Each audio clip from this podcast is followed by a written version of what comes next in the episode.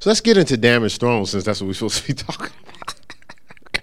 see, see, see, again, a damaged throne is a faulty throne with a built-in weakness. If we don't have a solid relationship, an anchor and and prayer and, and responsibility and accountability through fellowship and witness, right?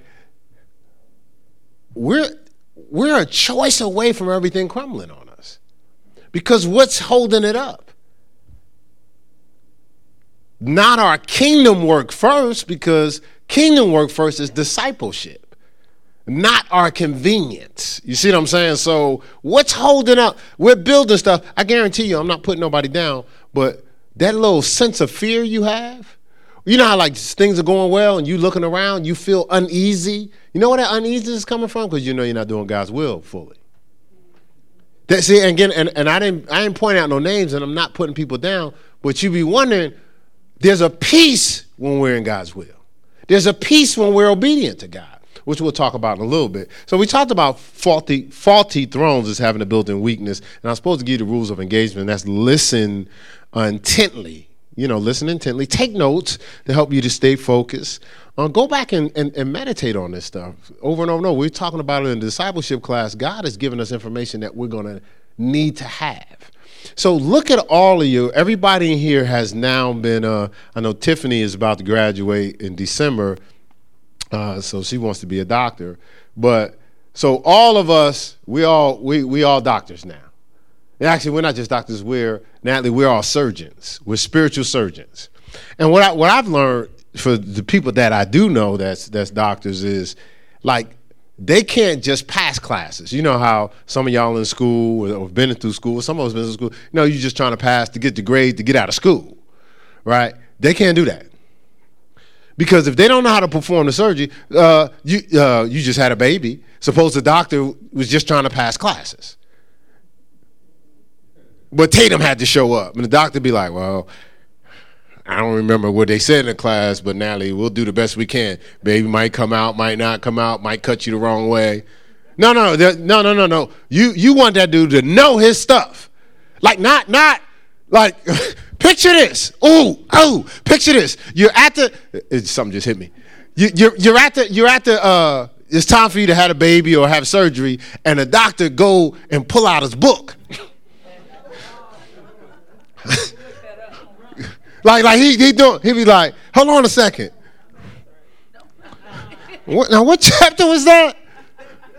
I know it's in here somewhere. Just give me a minute. Look, look, but listen to the responses. Oh no, oh no. Uh, you said you get up and run, right? You ain't getting up and run because they had you on anesthesia. You be, you be trying to drag out that place, right? Okay, so, but why, as men and women of God, why is it okay for us not to know? We're talking about eternal lives at stake, not just natural lives. So we got to know. I mean, I repented a long time ago, but I put myself out there.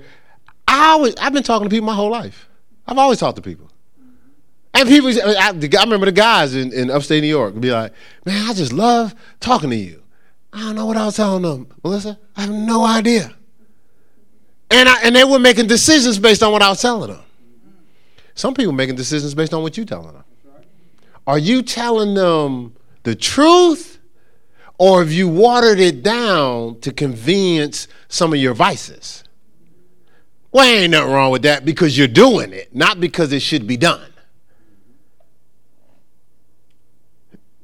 Again, I'm not, I'm just, think through it. If it, if it convicts, challenge yourself to say, man, I need to get in this thing. Because you're going to make a decision this week. Someone's going to ask you, it could be one of your children, it could be a friend, it could be a neighbor, it could be somebody you just have a great time hanging out with.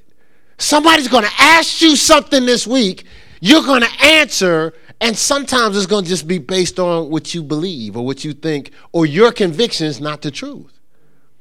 You're going to go away years later and find out the truth. It's just one problem. You can't go back to everybody else you shared that half truth to. The, the scripture says, be ready to give an answer. Are we ready? I so I so I want to say that because we're trying we're talking about building a right foundation. So we don't want to build nothing faulty with built-in weakness. And so we said what we've been doing, and I, and I took a poll. I don't need to, you don't have to raise your hands, but I asked everybody how many people wake up every day. Some of y'all may be doing it now because we've taught on it for a few weeks, and go, God, make sure my life is curse, curseless or devourless. When I step out the door, am I covered? If, if, if, I'm, if, I'm, if I'm playing a sport, if I go to a job, if I'm driving down the road, am I curseless or devourless? When, when my kids go out the house and, you know, and, you know, they're going away from me, am I saying to myself, oh, my kids are covered? My son was, uh, he was 28 at the time. And, uh, you know, he was uh, making different choices that we would have liked him to make. And so me and him, we had a one-on-one. I said, son, I'm not even worried about you. He said, huh, Dad? I said, I went through my process and I live for God. You're going through your process. I said, but there's one other catch. I'm praying for you. I said, so I'm, I'm not worried about you. Next time he come visit, ask him. Right? So, so, see, it wasn't just about me, and now it's not just about him. It's my, my grandchildren, all y'all this morning, pray for all y'all, all y'all families. Not all the families of the church. That's, you know, that's, that would be nice. But I'm talking about every family, every person. Why? Because I got so because there's flare ups. We deal with flare ups. We've been hearing stuff all week, but but but people are, are being covered. We're not just amplifying the negative that you do. Actually, actually, we're not even focused on that. It's an opportunity to intercede. So so we say, are we living curseless? Now Proverbs 26. Let's read through some scriptures um, some of them we already went through, and then some of them we're going to get into. All right, so we said the challenge is the reason why we have a faulty throne. Uh, we said because we're we've we've we've we're making choices where we're open or susceptible to the curse, right? And we said, you know, because God has set before us life and death, blessing and cursing, but He told us to choose life. Deuteronomy 3019. Deuteronomy 3019. Again, write them down, study it out, have something to engage in during the week. Let me read that scripture. I'm going to tell you, even though I told you what the scripture says, you're going to read through it and see something totally different. No, well, not totally different, but at another level of revelation. So read through it for yourself. A word is going to stand out for you like just a little different, even though you know the scripture. I read that scripture a thousand times. Every time I read it, I see something else. All right? So uh, Deuteronomy 30, 19. So, blessing by faith, cursing by fear. I said before you life and death, blessing and cursing. Then, then John 10, 10, because I gave you these last week, so, I'm, so I just want to go over them. This, the thief comes not but to steal, kill, and destroy, right? Who's the thief? Satan.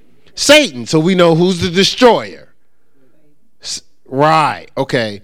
And then First Peter 5 8 gave you that.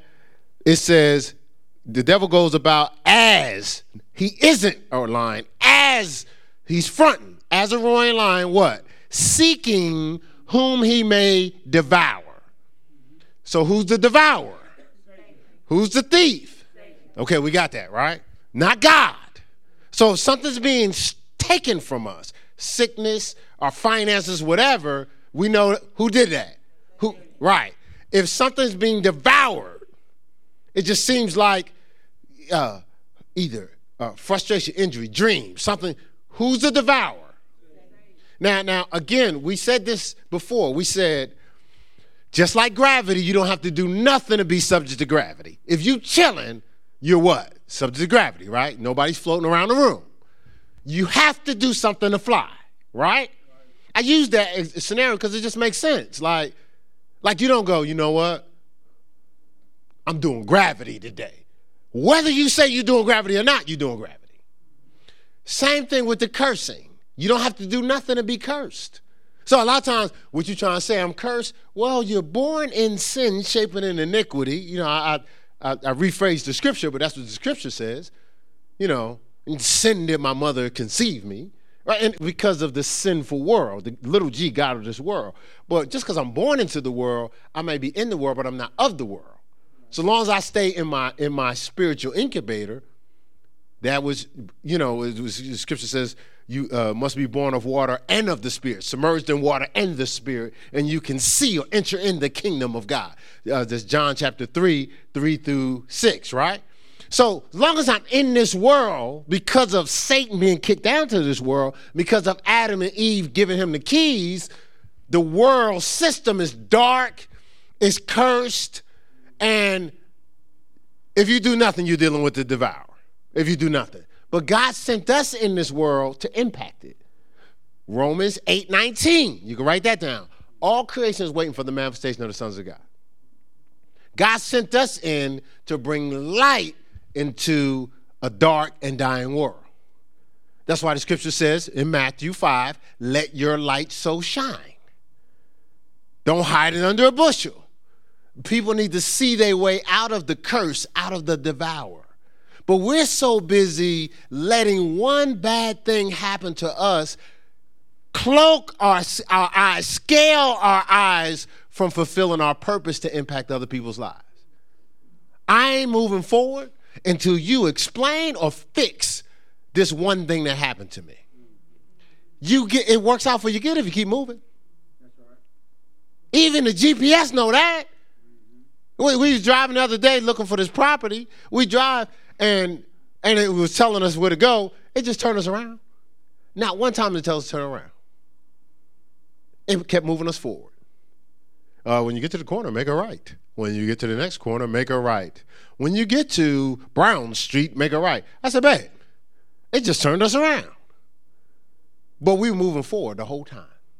See, you stop moving forward. The scripture says if a tree falls, it stays where it's at. It's, it, it doesn't, if, wherever it falls, that's where it's at. Wherever it lies down. So if you lie down in a cursed world, you're going to end up cursed. You gotta, you gotta elevate beyond the curse. You gotta do something to be in the blessing. Right? It just don't come by osmosis or I'm just sitting around. You know, it's, it, like algae or or what mold. I know that's gross, but it does. No, no, we got to do something, right? Does that make sense? All right, so so let's.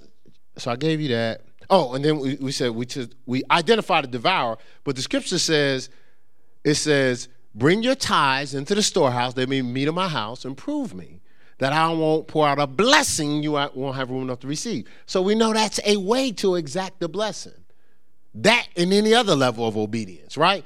To exact the blessing. But then he says, look, he says, and I'll rebuke the devourer, not devourer, adjective, now. He says, I'll rebuke him for your sake. Who, what? He's trying to steal your stuff and he's trying to devour everything. Or Luke 22, 31 and 32. Is Satan desires to sift you as wheat, but I pray that your faith fails not. Right? So, so again, God's trying to stop us from what? Being devoured or being subject to the curse. And see, that's at every level. That's, that, that's at every level where we are. We need to be in the blessing and not the curse. That's where we all are wearing the same pants. It doesn't make a difference our, our economic status, doesn't make a difference our anointing in life, doesn't make a difference our acumen, education. Doesn't make a difference because we know more scriptures than the other person. We all need to be in a blessing. That's what keeps us all humble, right? We all need that. All right, so so now so so we got that. Now that we got that, uh, and we said the devourer is like something being uh, destroyed ferociously. Like it's not. It's, it doesn't like take its time. It's trying to take everything. Once it uh, was was the movie. I'm, I'm a movie guy. Y'all know. Uh, so it was uh, Spider-Man three, uh, Venom, once that little piece of black tar, whatever it was, attached itself to the guy, it, it, it consumed him. He was a nice kid until he got consumed by the, whatever the black tar represents. It's, it's, it's almost like what happens to us. You just just taste it. Taste the lust. Taste the pride.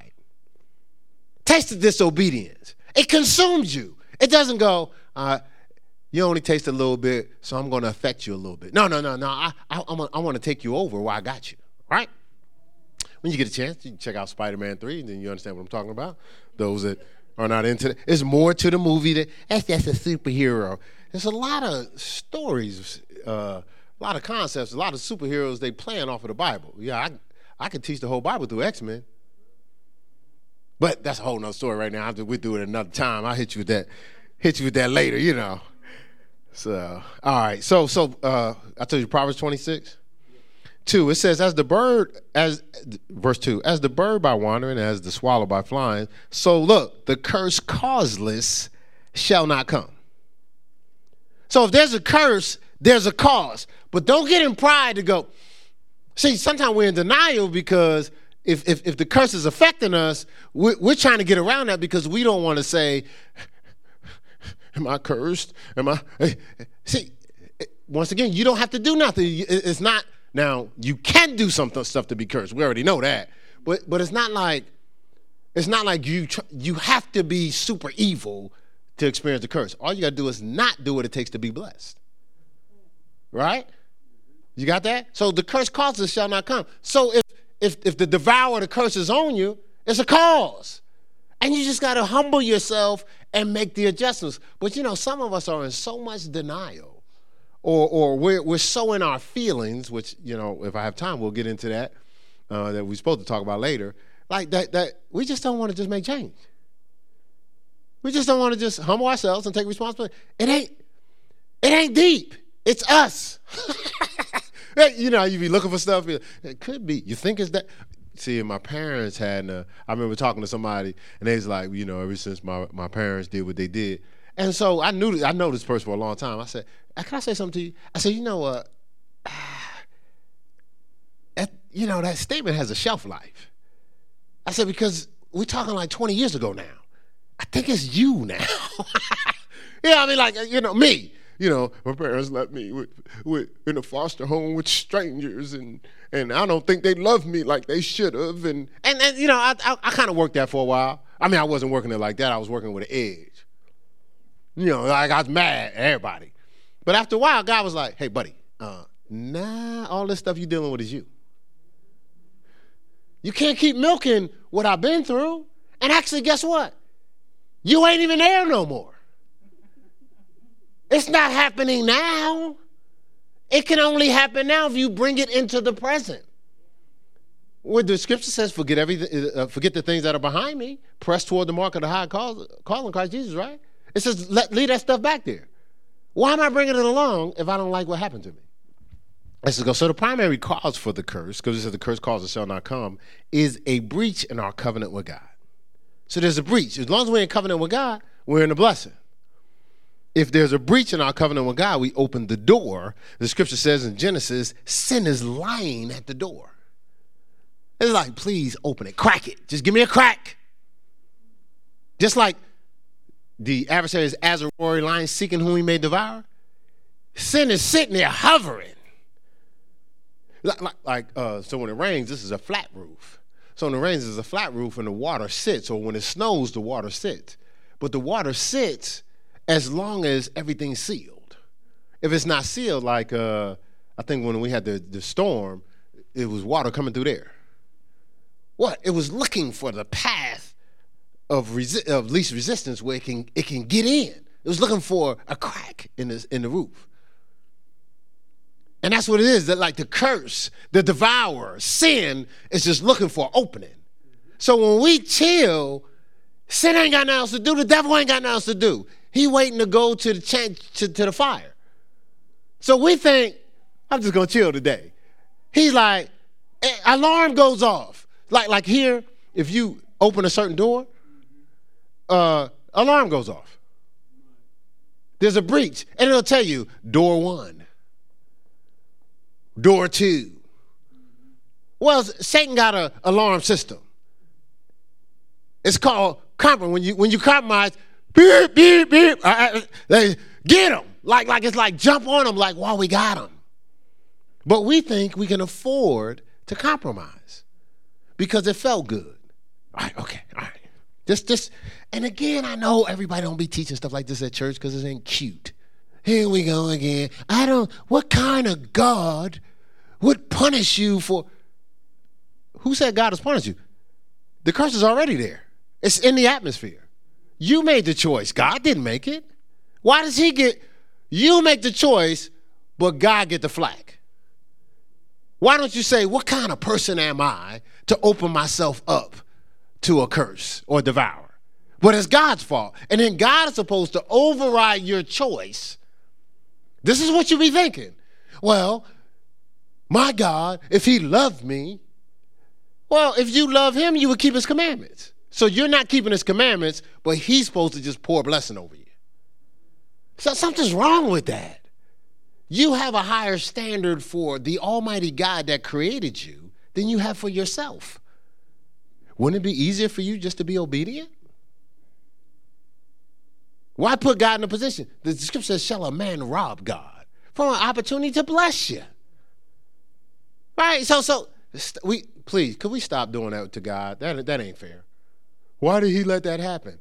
You know, the Bible says uh, the sins have visited the children to the sixth generation.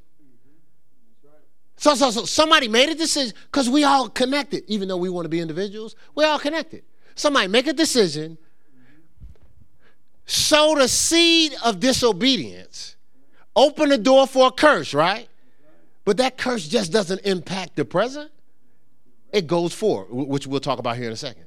It's, it's, it's waiting on you. It's waiting on you. It's waiting on your child It's waiting on your grandchild. And and and well, they didn't do nothing, uh, but they have an opportunity to get out of it. Just get in covenant with God. Listen, I remember telling my aunt this. I said, you know what? I don't know what y'all been doing in this family. If you see this, if you remember this, I, I was a little edgy though when I said it. So what I said was, I don't know what this family's been doing, but it stops with me. You know what I meant? I'm going in the covenant. See, I'm going in the covenant. So, yes, the curse came down the line, but instead of me going, well, I ain't got no choice. Everybody else has gone through it. I was like, oh, no, no, no, no, no. I'm shifting this thing. I'm, I'm jumping under the blessing. All right? So you have the same opportunity. But so remember, remember, sins visiting to the sixth generation. So you're making choices that don't just impact you now, you're making seed choices. You get a harvest for those choices. So compromise if you want to, but it's affecting generations. It can affect the little, little, little fellas and little, little young ladies. All because you're like, well, I don't think there's anything wrong with that. Oh, oh, you haven't noticed how parents have to make certain decisions? Okay, so well, I can't use you because you you was already living for God. But you know, you ever see certain people are pregnant and there's certain things they can't do? Because why? It affect the baby. They was doing it the whole time, drinking, doing whatever they was doing but they can't do it. It's the same thing spiritual. You got a child. Are you thinking about the child when you opened yourself up to that lust? Are you thinking about the child when you open yourself up to that vice? Listen, my dad drank, not personal dad, my dad drank Jack Daniels. I didn't even grow up with him. I ended up drinking Jack Daniels. I didn't even grow up with him. And actually, I'm, I'm I, I, and, and I grew up in Newark, New Jersey. I'm not going to no bars. Not you know, not you know, like you know, people go to bars in the country. Uh, well, in certain uh, places. yeah, we, we, we went out clubs, stuff like that. Well, I go. I start working upstate New York. There was no place to go but a bar. And what do you think I drank? Jack Daniels. My dad treated females a certain way. I, I started. I, I didn't grow up with him. I didn't get no dad training.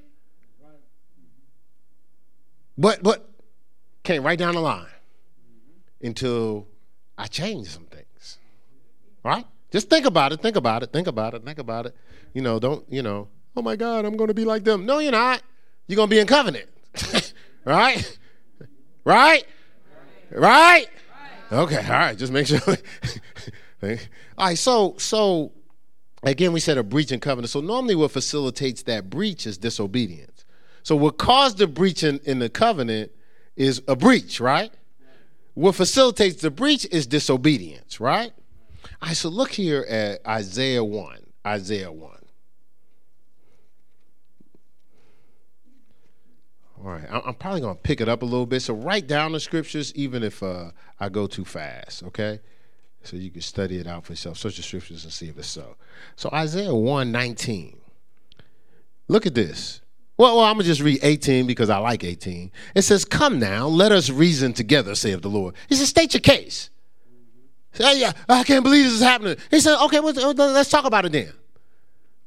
You know, most people don't want to talk to God about it because you're going to find out what you're not seeing, right? It says, State your case. It says, Though your sins be as scarlet, right?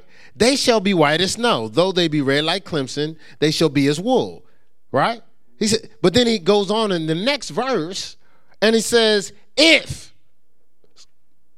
sin shall be, though your sins be as scarlet, they shall be white as snow, right? Though they be red like crimson, like your sins are really reeking. He said, but guess what?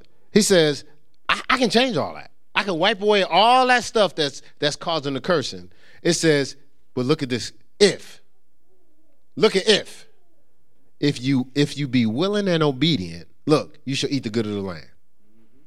If you're willing and obedient, so so so it's not, man, I got to do this. Willing obedience, you shall eat the good of the land. You should experience the blessing, right? Right? All right, so so the disobedient. This is the thing about being disobedient. They, they've either forgotten God, or not mindful of God, or rebellious towards God. The disobedient have either forgotten God or not mindful of God or rebellious towards God. So, so everybody's not rebellious. Some people got so caught up, they forgot. They just forgot about God. Some people are not even mindful of God. Scripture says He'll keep them in perfect peace whose mind is stayed on Him. Not the mind is locked into to everything else. Nothing is more important than God. What? Nothing is more important than God. So let's go to uh, Deuteronomy 8. Because God has been establishing covenant and things like that for years, all through the Bible. Uh, and because God just wants us to prosper, He wants us to be blessed, but He wants us to put us in position so we can uh, have great fellowship, disciple, and, and evangelize. He just He wants us to do that. So so God God wants us to uh, live a blessed life, but not at the expense of forgetting Him. Because if we disconnect from Him, Rob, we opening ourselves up to the curse. Like like what keeps us curseless is being in covenant with Him in communion with Him. Outside of outside of God, that sin or that curse or that dark nature is is is, is wreaking all over the world right? In his tabernacle, the secrets of his tabernacle, Psalm 91 is what helps us. But let's look here at Deuteronomy 8 because God has been telling us this for a long time. Uh, Deuteronomy 8.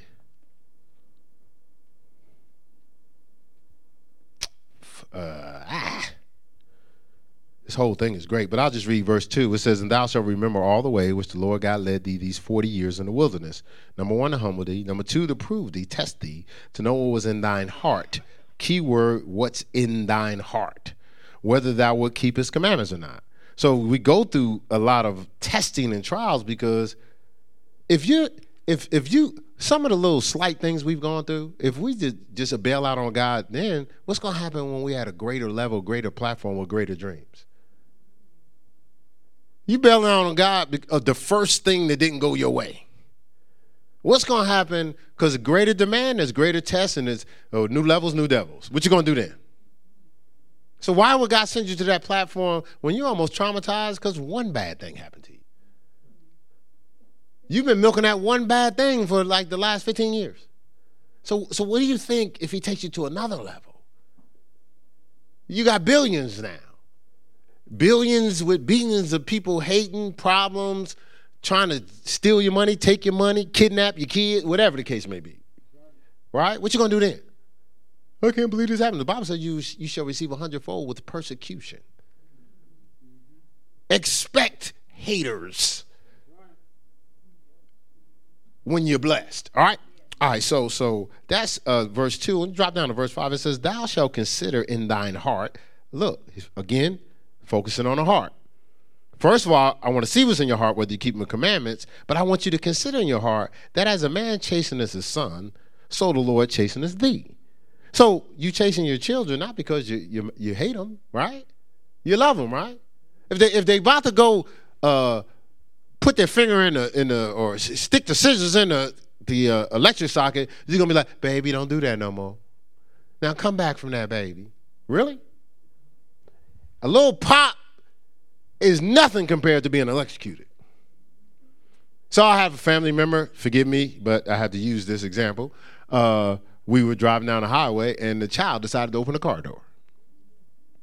Don't do that no more. Now, that's what you say if they knocked over the cookies.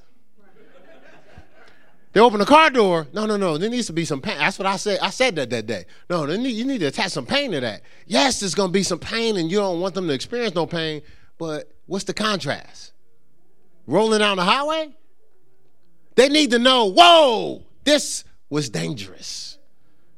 God saying, when I chasing you, I'm letting you know that was dangerous. He chastens those who who what? He chastens those what? But see, we don't want no chasing and no correction, and sometimes because your parents didn't babied you. We don't want no correct kind of God, a God that loves you.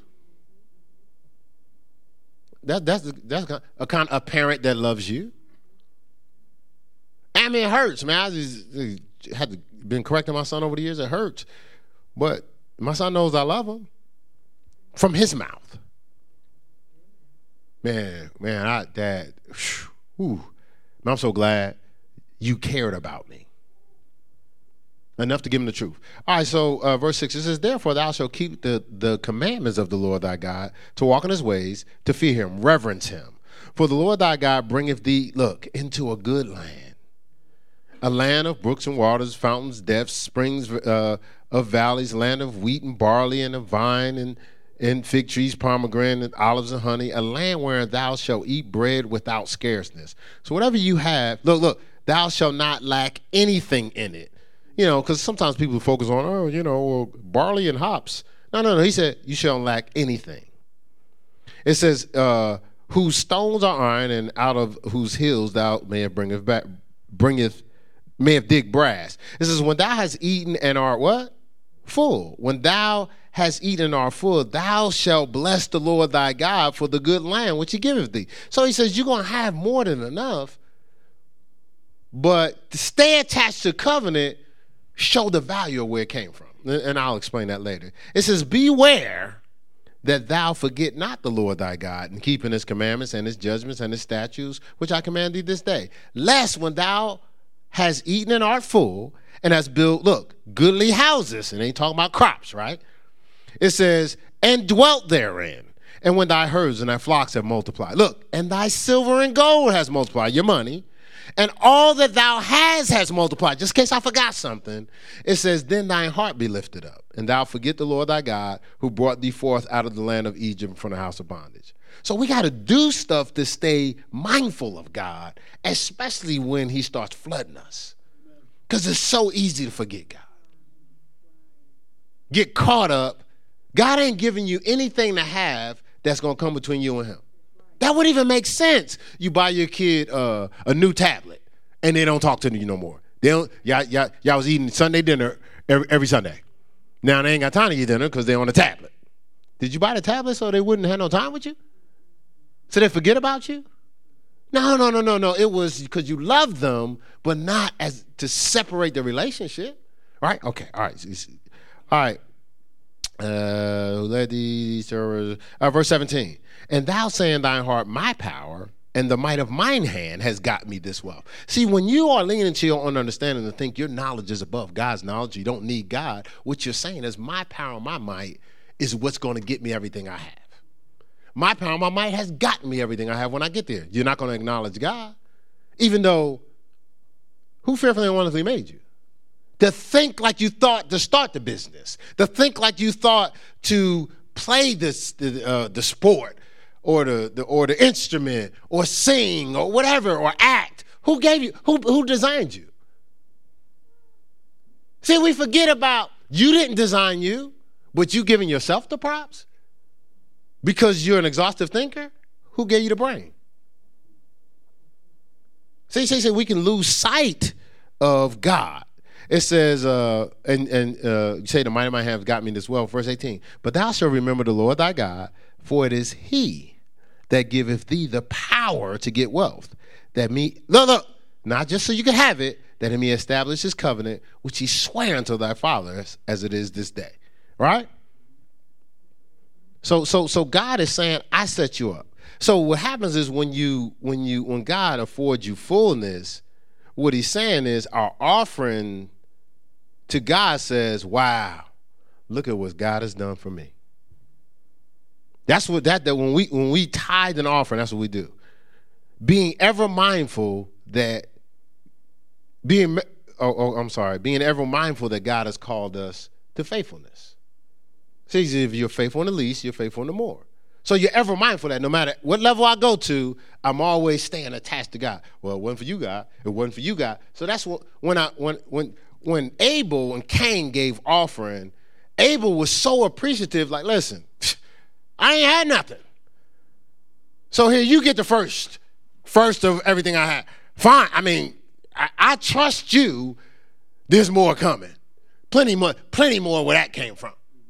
Right? I mean, I, I know how this thing worked. I mean, you put my, my, my, my, my parents in a garden, gold was coming out the ground. Read through it yourself. In the Garden of Eden. There's gold coming out the ground. He said, So, hey, hey, hey, you have first. Cain was like, Yeah, yeah, I'm sweet. I put this thing together. Oh, Abel gave something. I think I got a dollar. Here you go, God. oh, ho, ho. And then God received and blessed Abel. Cain didn't get blessed, he getting offended. God was like, hey, dude, I'm not even mad with you. All you got to do is, is stay attached to the covenant that got you what you got. That's all I'm just trying to tell you. Hey, I'm trying to tell you to pay it forward by making sure you can replenish it. Don't just consume it. Keep it going, all right? All right, so so so so again, that's how we don't forget God. Because where our treasure is, what? Our heart is. So our heart stays attached to our covenant with God. See, see, Pastor, we just just are we just talking about finances? Where is our heart? Where do we put most of our effort in? When we don't have time for God, when we don't have time for our families, we don't have time for kids, when we're, de- we're stressed and depressed. Oh, we got this big dream. Oh, we just gonna do the big dream.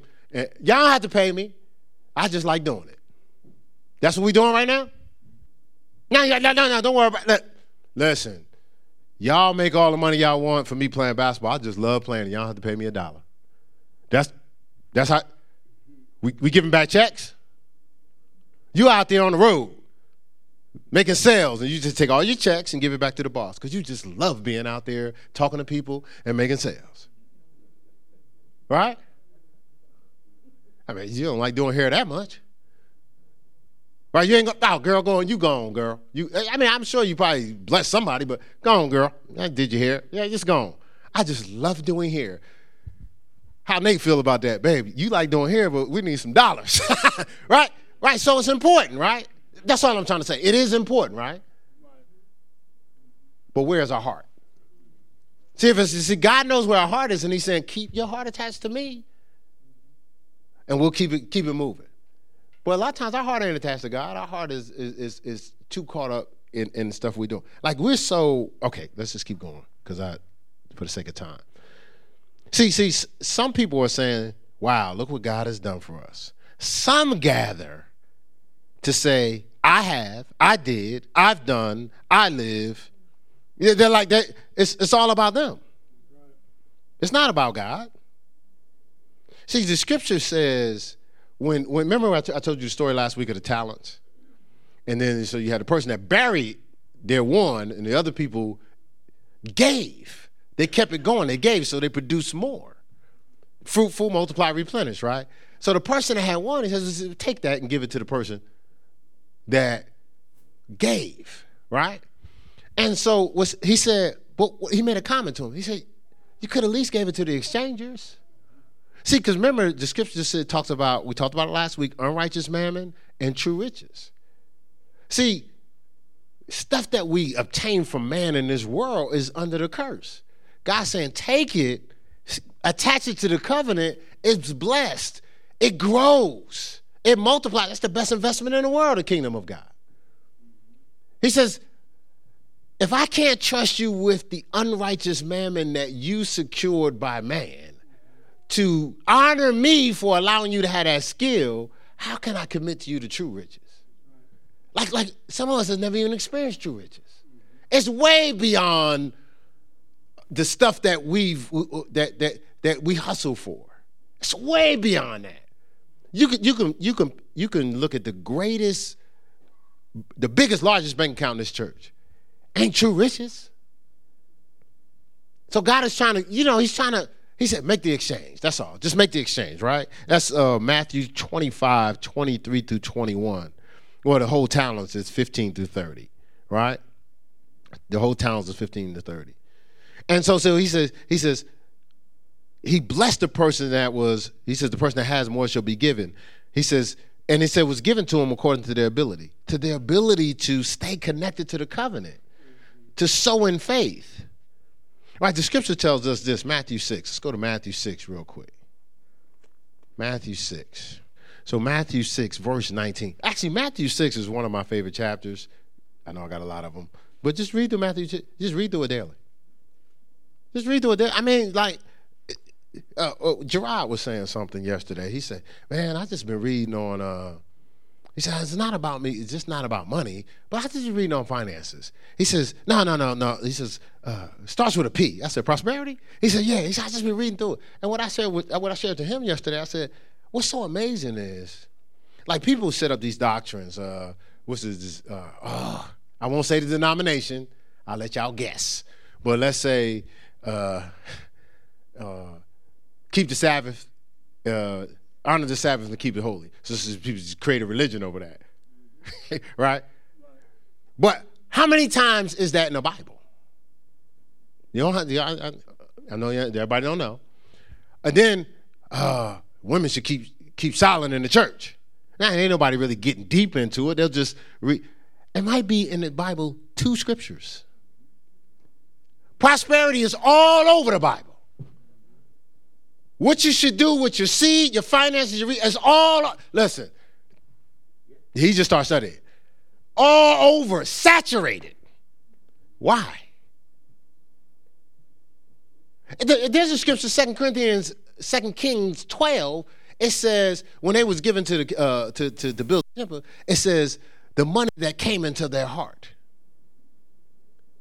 It's, it, the word money is in there. It says, so they, they so stuff came into their hearts. Like, oh, now I want to give to this to help to build, build the temple. It said it got to a point. Said, whoa, whoa, whoa, whoa, that's enough. We have more than enough to build the temple. But but it said even it, this parallel to Second Corinthians. Look, that's the Old Testament. New Testament says, as it purpose in your heart, so give, not begrudgingly, not of necessity, but God loves a cheerful giver. Uh, Second Corinthians nine. After says, He that sows sparingly shall reap sparingly. He that sows bountifully shall reap bountifully. Right? So why is that in the Bible? So much, I'm saying. Because, beloved all, I wish that you prosper, be in health, even as your soul prospers. 3 John 2. All right, so so uh, verse 19 it says, lay, lay not up for yourselves treasures upon the earth where moth and rust do corrupt, doth corrupt, and where thieves break through and steal.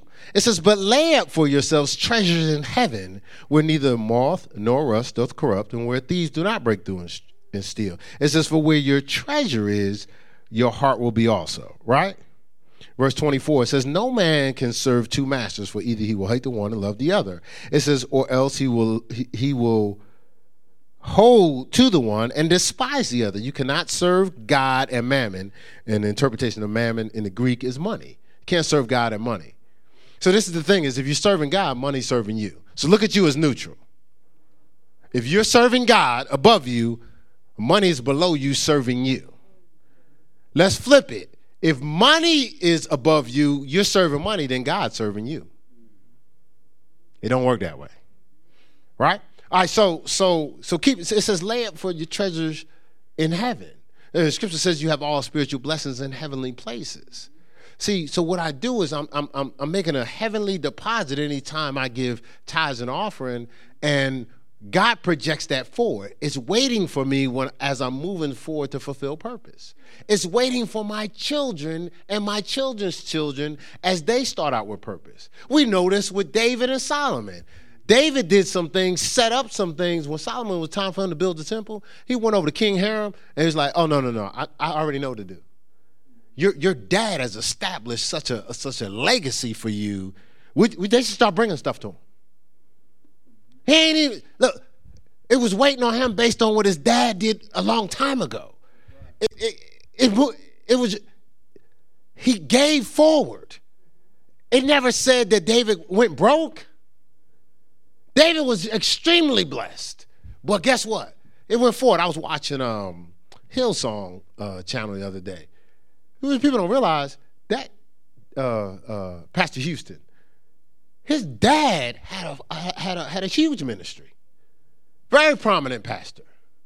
Joel Osteen. Joel Osteen just didn't show up. John Osteen, powerful ministry. So, so Joel Osteen didn't just all of a he started with a foundation. Why? Because his dad left him something. What you leaving? See, see, through, through your seed you live, even when you're not here. John Osteen is still living through what Joel Osteen is doing. What, who's going to be living through what we do? People still living through what J.C. Penney was doing. The Rockefellers. Riverside Baptist Church, I always tell you, it's $90 million endowment. They live off the, the, the church runs off the interest, which is probably like 90 billion by now. Who knows? You know, because this is ages ago. I mean, it was outreach. I mean, I, uh, a lot of guys that played for Seton Hall back when they went to the finals played for Riverside League. That league was established by Riverside Baptist Church. My son was playing AAU years later in Ohio. I knew this from New Jersey. In, in that league, in, in, in that tournament, guess who was in there? Riverside, in Ohio. Way back then. Kenneth Hagin Jr., he rolling because Kenneth Hagin Sr. established something. There's churches all over the world because of what Kenneth Hagin did. So he wasn't just doing stuff for today. We, people still talking about Kenneth Hagin. He gone. God of Abraham, Isaac, and Jacob. The blessings of Abraham will come upon the just. We still talking about Abraham. If his obedience is why, look, look, uh, Galatians 3.13. That the blessings of Abraham may come upon the Gentiles. Right? We still, but with all due respect, if you hoarding and lording over just your little bit of seed, do you realize? Okay, I'm not mad, but I was bothered. I woke up and I decided I wanted to fulfill my purpose in life. I had to start from scratch. And I have, uh, to this day, I got people I'm connecting, friends all around me. Like they wasn't worried about about college or their economics. They were just trying to find out what they were purposed to do. I went to a, a school that was ranked 19th in the nation ed- educationally, um, I went there out of fear, but I, I went there. Got the first school to accept me. That's where I went. And I noticed everybody on campus, they weren't worried about. I, I, the, I had one sweatsuit I wore every day. Every day. My sister gave it to me. Yvette, give you a shout out. I wore it every day. Wore that thing down to the zippers. The zippers that come all the way down here. The zippers was falling off. I wore shorts probably until it was freezing cold. I tried to just stay as long as I could because I had shorts, but I ain't had nothing else. This is, as a counselor, I know people's like, dude, like, you ain't cold? I was wearing shorts all the time. Why? I, I, I worked full time. This is when I was uh, uh, playing college basketball. I worked 50 hours full time. And I had full time classes. I remember my dad was like, Well, son, you need to get a trade. I said, Dad, I'm in school to get a job. But now I have to work to eat. Most of the people at the school, hey, they's partying all the time. They just ready to graduate and t- take over dad's diamond company or something. What I'm trying to say is they weren't concerned about their everyday affairs. They were trying to lock into purpose. Now, it inspired me. My son, my grandchildren, no, they ain't gonna be doing all that mess. That, that, that ain't even, that's not happening. But I could be like, well, I went through stuff, let me make sure I get mine. Or I heard one parent say, well, kids ain't gonna do nothing right with it anyway. I'm just gonna spend it all. No, that's not. You you you there's a lineage God's establishing. You just stepped outside of the lineage. And you caused a, a delay. Somebody, I, I, I tell her this all the time, somebody in the family stepped outside the line. We did a teaching outside the lines, remember? Uh, stepped outside the lines. Uh, and, and that's why I, I look up and be like, well, how come they got a head start and I'm working with nothing? Because somebody stepped out the line. Ministry wise, I know somebody stepped out the line. Listen, I ain't just just stumble into ministry. It's, it's what was in our lineage. But somebody compromised. And the trip is, our family actually has lands. There's just so much, so much centered around it. Don't nobody know where the lands is and who has it. So, so they were actually, you know, back in the day, they would everybody had land. Somebody stepped, somebody did a uh, was it Esau, despised their birthright. Like some of us are doing. Right. So I'm just saying, like, like, like this is not, I'm not just te- I'm teaching this because God is like, we're getting devoured. We're living in a curse. And we're selling out the curse for just moments of pleasure or, or selfishness, a little compromise. I'm gonna get mine. You know, we learn this in basketball. This person gets selfish. I'm shooting every time I get it. Well, what does everybody else do? Shoot every time they get it because they don't know when they're getting the ball back. But when you give, it's contagious. People people gonna pass because like, well, I know I'm gonna get the ball when I'm open. Greed is contagious. So is giving. Start being benevolent in your families. Start being benevolent in, in the kingdom. See what happens. It's, it's contagious. All right, so I just wanted to give you that. And 1 Timothy 6. In all honesty, this is what I really supposed to be giving you, but you know, you know how it goes. Oh, Psalm 35. She said Psalm 35. Yeah, so go ahead. Minister Lamar forgot. Try to upstage pastor, uh, Minister uh, Sammy, then she dogged out Mr. Lamar. All right, I got you. Verse 37. Look, look at this. It says, Let them shout for joy. Verse 27. Did I say 27? Psalm 35, verse 27. My bad. I apologize.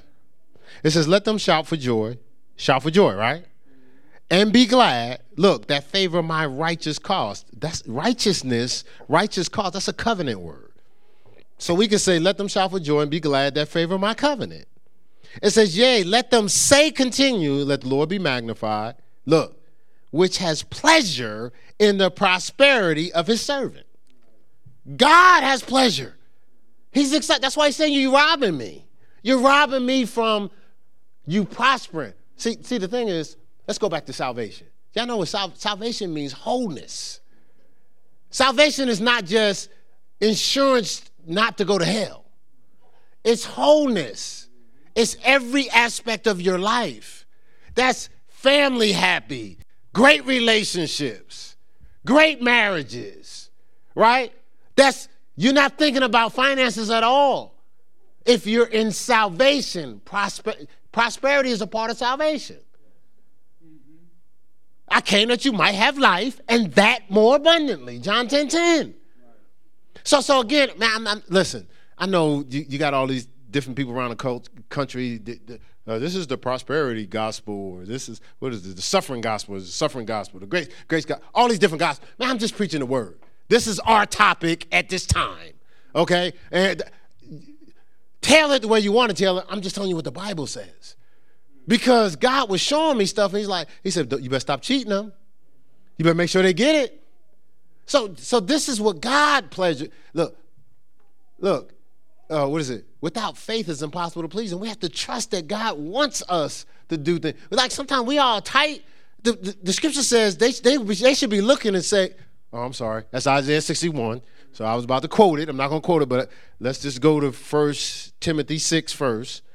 Because sometimes we be reading this stuff out of context and, and like, like, why are we looking for excuses not to be obedient or not to be fulfilled? All right, so so so Gregory, businessman, right? So, well, I, I just said just businessman. You, have had businesses. You you working on some things, right? But you just you gonna do it for free. No money involved, because you don't need no money, right? Yeah, it's not unfortunate. It's actually fortunate you do. And guess what? More than you, little Gregory needs money. Your daughter needs money. Your granddaughter needs money. They don't need to be thinking about stuff like that. They need to decide. Listen, I, uh, he, he, he, he's passed since, but Eugene Parker, he's, he was a, NFL agent, and um, at the time I met him, he was Deion's agent, but he was recruiting uh, Derek and uh, Mike. I just said the two names, so uh, Nate know who I'm talking about. So I'm in the room, and he said, "Listen, man." He said, "I know you guys want to get your cars and your your your your, your watches and your houses." He says, we're to make sure you get those things. He says, but our goal is for you to be independently wealthy. He said, there's players that like playing on grass because, you know, not as much injury. Just football, the turf, sometimes you move and it, your foot stuck to the ground, but your body's still moving. That's how people get injuries. So some guy might likes playing on grass, but he'll go and play on turf because of money. He says, but if we set you up where you're independently wealthy, you have choice. He said, Do you think these people around here building golf shops or, or restaurants to make money? No, no, they have money. It's what they like to do. That's why the business grows because they ain't desperate. It's not because they're independently wealthy. So if God needs you to do something, it's not you're all desperate. Like even church, like you can't be building a church and be like, okay, and what we need everybody to do is over and above your tithes and offering, what I need y'all to do, like, we can't be, it ain't even supposed to roll like that. I, I mentioned the church in the city, I won't say, huge church, man. When we first came, I saw the church, I said, babe, we going back. I just want to uh, go inside. 600 children, uh, escalators, right? And, and, and nobody in church going, what we need an escalator for? Nobody's thinking like that. Pay for. They built a 100,000 square foot building. Before it was finished, it was paid for. You know why? Because the people in there go, oh, God's doing something? Nobody was going, why we need 100,000 square Nobody, it didn't make them a difference. They're like, God is doing something? Oh, let's, let, right, let's make it happen. Without, is God doing this or, see, the only reason why we doing that is because we worried about losing stuff. They're not. It's a whole nother mentality. Think about it. You make choices different when you're in abundance.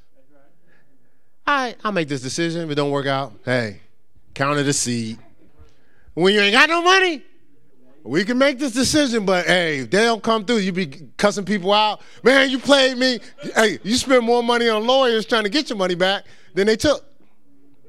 It's the principle, right? I mean, uh, my wife, she, she in here, so there's times where people, you know, have blessed us over the years. So was in Ohio, and somebody gave us, I don't know how much, a couple thousand dollars of service one day. Um, and so we go out to eat. So we go out to eat. Uh, I think it was Popeyes. We ordered the food. I drove away without the food. Just drove away. But but it's happened a lot. See, I, see, my mind said, "Change." Listen, if that's my last dollar to get Popeyes, you think I'm driving away? You think I'm, I'm to be distracted? I'll be like, no, no, no. And, and it better be fresh. right? You know, you'd be like, well, this wasn't right, you know, because we got some people to go out to eat, it ain't never right, so they go be getting extra meals and stuff, right? what I'm saying is, it, you flow different. When God's doing something, you're not, like, you feel that tightness when God's doing something sometimes? That's, I don't trust God. That's what that is. That tightness, I don't trust God. I'm not in covenant with him. When you're in covenant with God, you trust God. He loves us, and His plans already better than us. So I gave you uh, First Timothy, so I got to read it since I First Timothy uh, ten, First Timothy six, verse ten. My bad, y'all. Uh, you know something? We got to read verse six. It says, "But godliness with contentment is great gain." Right? It says, it says, for we brought nothing into this world, and it's certain we can carry nothing out. It says, having food and raiment, let us be there with content. As long as we you have what you need. It's saying, get, have what you need. It says, be content. It says, but they that will be rich fall into temptation and a snare, and into many foolish look and hurtful lusts, which drown men in destruction and perdition. It didn't say don't be rich. It's saying watch out because you're going to be tempted, right? Obviously, to forget God. Look, and then it says here, look, for the love of money, it didn't say money, the love of money is the root of all evil, which while some coveted after, remember, we talked about the difference between covenant and covetous, right? It says, with some coveted after, they have erred from the faith, look, lost sight of God, and pierced themselves through with many sorrows right? Because of the love of money, not, see, remember, serving money. If you love money, what you love, you serve, you worship. Serving money, they've erred from the faith in serving God, right? It says, verse 11, it says, but oh, that, that, that, hold on, is, am I supposed to read verse 11? Yeah. It says, but thou, O man, flee these things, for Follow after righteousness, stay in covenant, godliness, faith, love, patience, meekness. He's saying this right after he said the love of money. He's talking about the characters of being in covenant with God. Just fight the good fight of faith, right? Don't be fearful that God ain't gonna, gonna take care. Look at this. Lay hold on eternal life. See, see, eternal life is what? Not just what's going on now, but in the time to come. Remember, I gave you in, in uh, Mark, uh, he that gives us houses, brothers, whatever, for the Lord's sake shall receive a hundredfold now in this time and the time to come. Going forward. No, there's no curse waiting on them, it's blessings waiting on them, right? So lay hold on eternal life, you know, all spiritual blessings in heavenly places. And then 13, I, ch- I, I give thee charge in the sight of God, who quickeneth all things before Jesus Christ, who before upon Pontius Pilate with his good profession. It says, that thou keep this commandment without spot, unrebukable, until the appearing of our Lord Jesus Christ. Now, this we started out uh, in verse 6. You can read the whole chapter when you have time. It says, Which in his times he shall show who is the blessed and only partner king, King of kings and Lord of lords, who only has immortality dwelling in light which no man can approach. Now he's talking about Jesus, who Jesus is. And he says, Keep these commandments in honor of who Jesus is. It says, To whom be honor and power, everlasting. Amen. Now, he hasn't changed his topic. Verse 17 charge them that are rich in this world, that they be not high minded. It didn't say don't be rich. It says they be not high minded, that, look, nor trust in uncertain riches. That's like unrighteous mammon. It says, but in the living God. Don't trust in the, the unrighteous mammon or uncertain riches. Trust in God. Stay in covenant, not in covetous. It says, but in the living God, look, who give, giveth us richly all things to enjoy. That they do good, that they be rich in good works. He's still talking about those, which is everybody in the room, because God's about to bless you, so you're going to be rich, right? It says, so, so you get advanced information of what to do with it. It says, look, that they do good, that be rich in good works, ready to distribute, willing to communicate. And that willing to communicate in the Greek is give to the poor.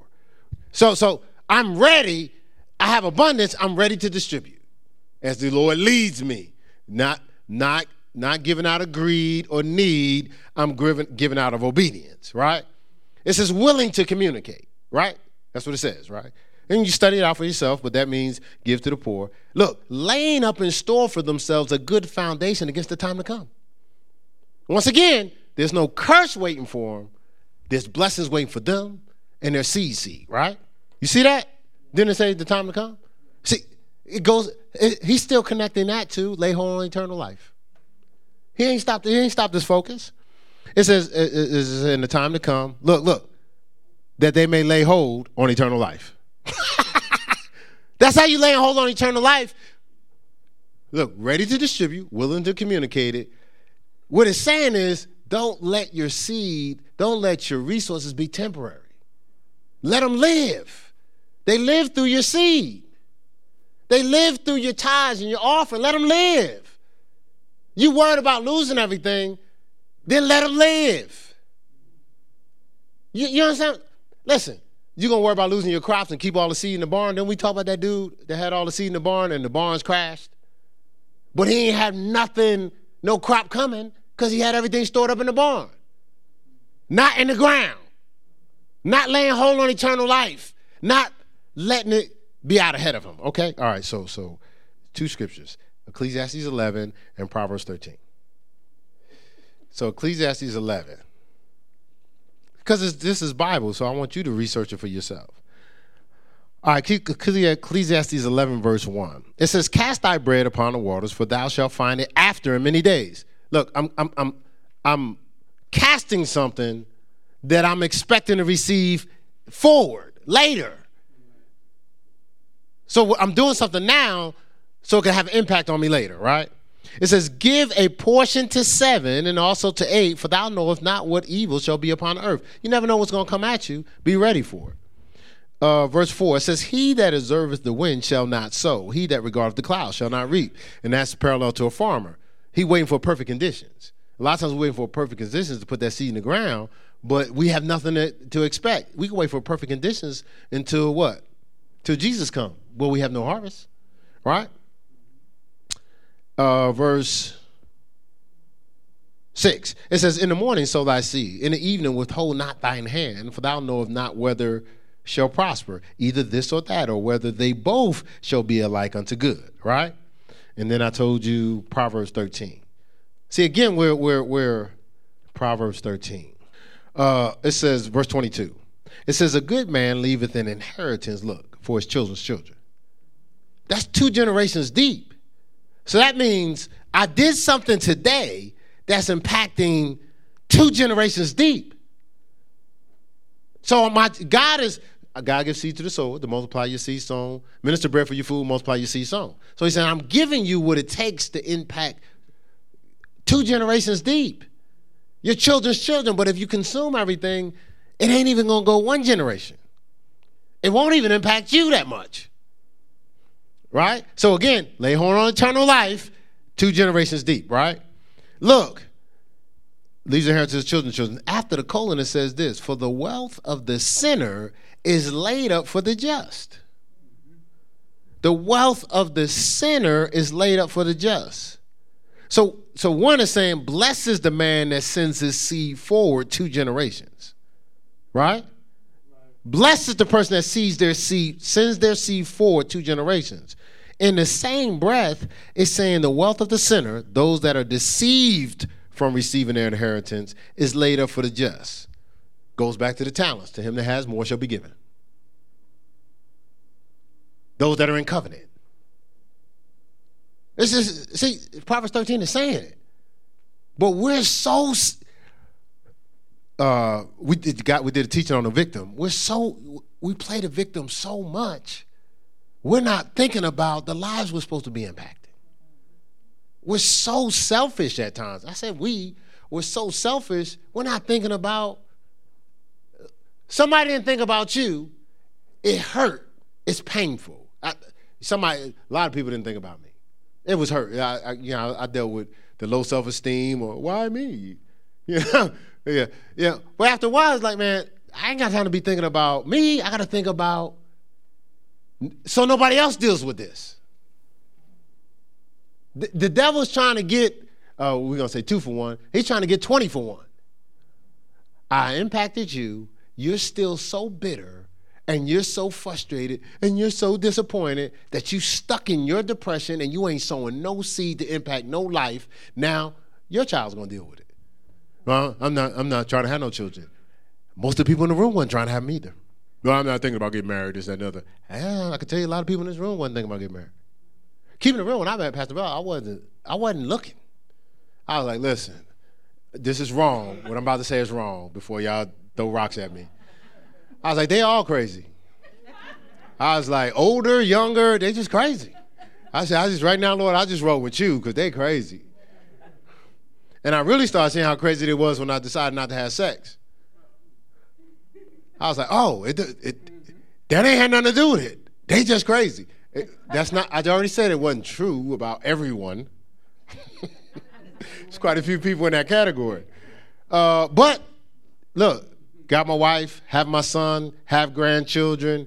Whether I'm looking or not, that wasn't God's fault. That's on me. I'm so caught up in myself and my feelings. And, and we'll, we'll have to get into that next week. But God's trying to wake us up to purpose. He's trying to wake us up. He's trying to listen. And and you know why? You know why the timing is good? Because we've done it our way. And if we're honest with ourselves, the results we got is based on us doing it our way. God said, "How about coming back to the team, doing it my way? How about proving me, and see if I don't pour out a blessing you won't have room enough to receive. See if I not rebuke the devourer from ever touching you again. Prove me." Okay, so so so so you got Isaiah 61, he's about to read that. When he says prove me, we go, okay, so so he talks about tithes and offerings, stuff like that. We go, well, I did last week. But how come that doesn't work for you? If somebody in your relationship has done you wrong and they have to earn back your trust and they were they were doing great that week. Oh no, no, let's give them a month. They've been doing great for a month. Oh, you just dropped your guard. You know, I trust you now. You've been doing good for a whole month. And I know this is genuine. Nah, it might take the person, hey, it could be a, a, a, a two year infraction. It might take them 15 years to earn your trust. Oh, but God, God, the test is a week. I tried, uh, uh, because what's, what's the line? I tried that. So the person that has to sh- prove trust to you, they can go, I tried, I tried, I tried proving I was trustworthy. I did it for a whole year. What you gonna say to the person? Oh, so we just we we doing this? It has a shelf life. You want that person to commit to that for the rest of their life. Okay, see, see, see. You want the person to do what? Commit, Commit to that consistency for the rest of their life. Oh, but God gets a month. I don't understand how we expect more than we give. We're looking at people in our lives expecting stuff. Take a second. Take your eyes off of what you desire from them and see what you're giving to him. Just, just, just, just do it yourself this week. See what you're giving to God. I can guarantee you it, what you're giving to God is a reflection of what you're receiving in your life. Okay, because maybe I didn't hear it. I can guarantee you what you're giving to God is a reflection of what, what you're receiving in your life. But since you lose, lost sight of God, he ain't there. I don't see him. I can't believe you're doing this. Remember the uh, the dude? It's, it's, it's, again finances. The guy comes and "Yo, man, give me what, what you owe me." Man, I don't have what you owe me. What? You don't have what you owe me? So the guy said, "I forgive you of your debt." So he goes to his boy and be like, "Yo, uh, so give me what you owe me." He says, "I don't have it." Oh, he tried to wreak havoc to him. He was forgiven, but he tried to wreak havoc in him. He found out and said, Man, lock that dude up. Lock that dude up. Look, he knew what he desired, he wasn't willing to give. I don't get it. I, I, respectfully, I have pet peeves. That's one of my major pet peeves. I hear a lot of complaints, and I'm like, because I be looking like, you realize that's what God is saying to you? I'm not going to get into the whole children and parent thing. That's the easy one. We've already done that one. So I won't get y'all with that one. That's an easy one. Because normally you're getting a reflection of who you are through your children. But I'll just let that go right now. Let's just talk about your relationship with God. Let's read Isaiah 61. Maybe that'll cheer us up a little bit, buddy. Look, everybody that sees them shall acknowledge them. They are to see that the Lord is blessed. So it's not some, how's somebody going to see you blessed? Because you say blessed? I'm blessed. I'm blessed and highly favored. That's been real attractive to the people that are not living for God. Every time you say blessed and highly favored, boy, they just chase you to church. I found one today. Blessed and highly favored. Let's go follow them to church. No, no, no, no, no, no, no. That's not what he's talking about. He said double for your shame. See, there's a season where you're going through preparation where it looks like, so what's this guy doing for you? But he said, you'll receive double for your shame. And it, look, look, look at all the different things that he said will happen.